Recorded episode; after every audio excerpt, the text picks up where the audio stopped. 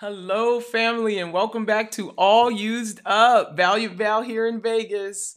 Today I completed chapter thirty-eight, Becoming a World-Class Christian. I'm going to call this one Act As If. Call those things that aren't as though they were is my subtitle. Jesus said to his followers, go everywhere in the world and tell the good news to everyone. You can find that in Mark sixteen and fifteen, family. I need you to understand that the Great Commission is your commission.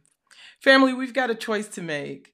You'll be either a world-class Christian or a worldly Christian. Choose wisely.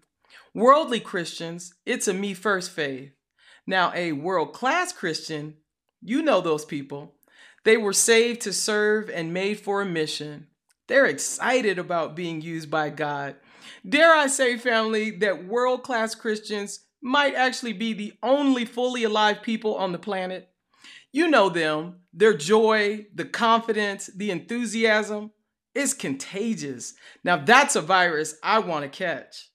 Saints, we get to participate in the greatest, largest, most diverse, and most significant cause in history, his kingdom, his story.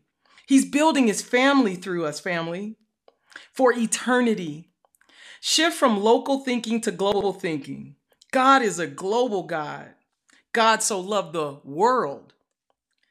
These are exciting days to be alive, and I hope you all feel the same way. People may refuse our love or reject our message, but they're defenseless against our prayers. So pray for one another without ceasing. I'm not a toe deep dipper. I dive into the deep end. I dare you to dive into the deep end. Are you an Acts one eight Christian? Jesus told us to store up treasures in heaven. You can't take it with you, family, but the Bible says you can send it on ahead by investing in people who are going there. We are all called to be on a mission. Our point to ponder today, sorry guys, the Great Commission is my commission. The verse to remember, send us around the world with news of your saving power and your eternal plan for all mankind.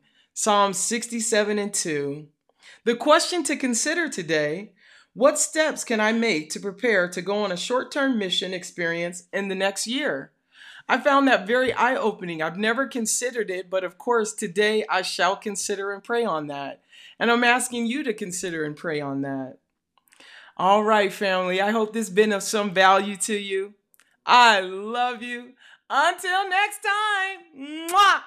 Be good to one another.